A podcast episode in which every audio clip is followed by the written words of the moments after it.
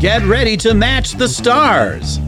Gary Burghoff, Brett Somers, Charles Nelson Reilly, Betty White, McLean Stevenson, and Fannie Flagg in the star studded Deep Dive Microcast.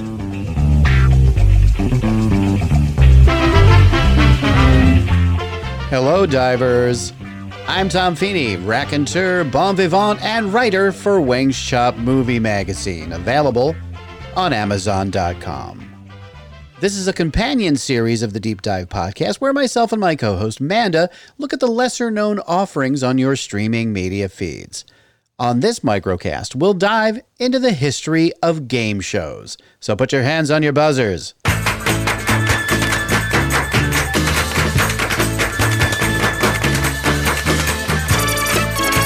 The game show has been a staple of American entertainment for nearly a century. One of the, if not the first iteration of the game show began on radio station KTRH in Houston, Texas in 1932. The show was Vox Pop, short for the Latin Vox Populi, meaning voice of the people. Hosts Parks Johnson and Jerry Belcher would quiz random people on the streets of Houston, and if they answered correctly, they would get a crisp $1 bill. That would be roughly equivalent to about $20 today. And here comes Vox Pop with Parks Johnson and Wally Butterworth, broadcasting direct from the crowded grandstand of the Days of 76 celebration in Deadwood Gulch, South Dakota. Tell us your name. Buck White, Buck White. Where you from, Buck? Henryetta, Oklahoma. Buck, uh, I got a handful of dollar bills here. I got to get rid of some of them right quick. You want to drive in on them? Name I'd like to. Name three animals that has a mane. Have manes. For a Well, dog. a horse and a mule and a lion. Horse, mule, and a lion. That's all right. A mule does have a mane. Of course, you mostly keep, keep them clipped, don't you, huh? The show became a huge hit and lasted until 1948. Now, the first traditional radio quiz shows were Professor Quiz and Uncle Jim's Question Bee, both beginning in 1936. The format was a success because it was cheap to produce and presented a challenge for both contestant and listener, and it could easily attract sponsors. Now, it wasn't long before the young ones got involved as well. Quiz Kids proved to be one of the most popular game shows of that era. Listeners sent in the questions, and precocious preteens were tasked with answering them. Alka Seltzer presents the Quiz Kids and the chief quizzer himself, Joe Kelly.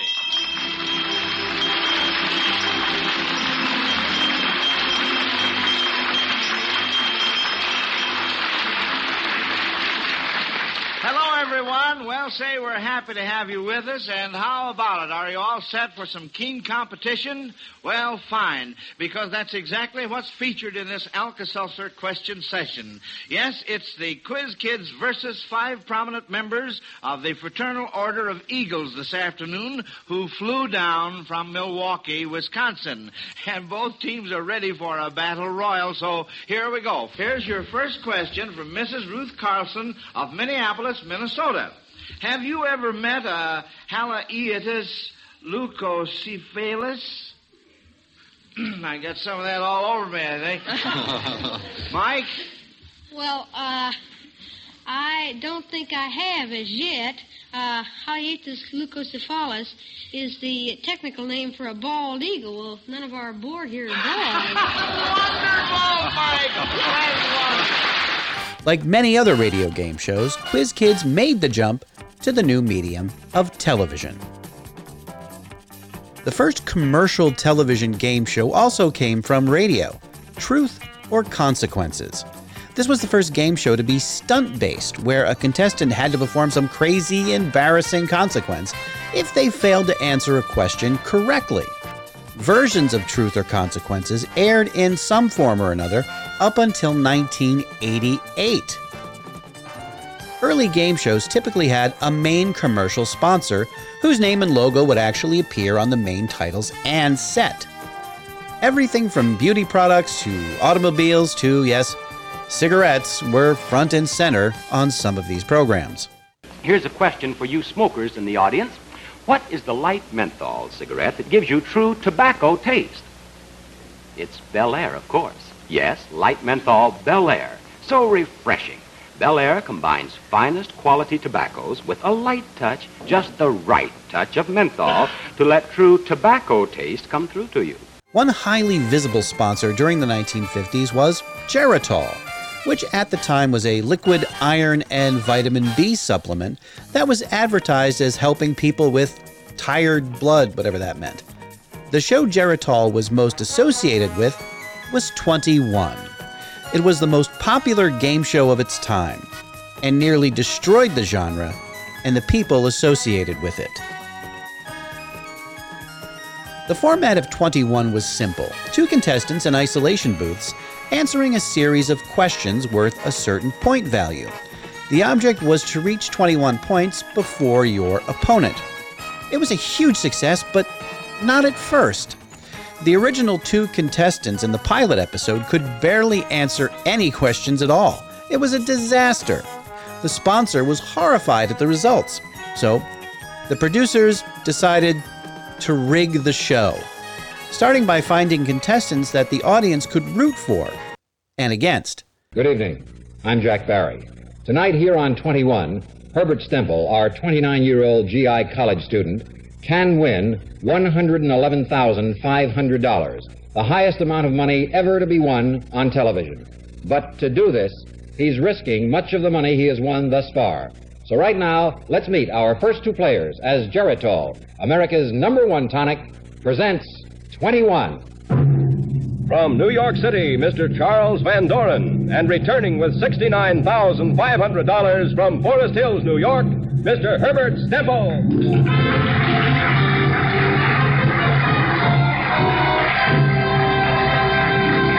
That's when the game show found its first star, Charles Van Doren, a charming, handsome professor who seemed to know all the answers because he was given those answers. The contestant Van Doren beat on the show was Herbert Stempel. Stempel eventually blew the whistle on the rigged show, and that prompted a Senate investigation into television itself. Careers and reputations were ruined, and the whole game show format got whammied. The whole story was dramatized in the 1994 movie Quiz Show with Ralph Fiennes and John Turturro. It's available to rent on most streaming media services for $2.99. Check it out. The game show itself survived and even began to thrive again in the 1960s with hits like The Original Jeopardy, Hollywood Squares, and Password. You can even trace the beginnings of modern reality TV to game shows. The dating game and the newlywed game pioneered the trend of prying into contestants' personal lives. The 1970s saw a true renaissance of the television game show, led by The Price is Right and nighttime shows Match Game, Family Feud, and The $10,000 Pyramid. All of those shows have seen revival after revival and still air in some form to this day. In the 80s and 90s, the popularity of the game show lessened. The major networks canceled most of their offerings, with the exception of The Price is Right on CBS.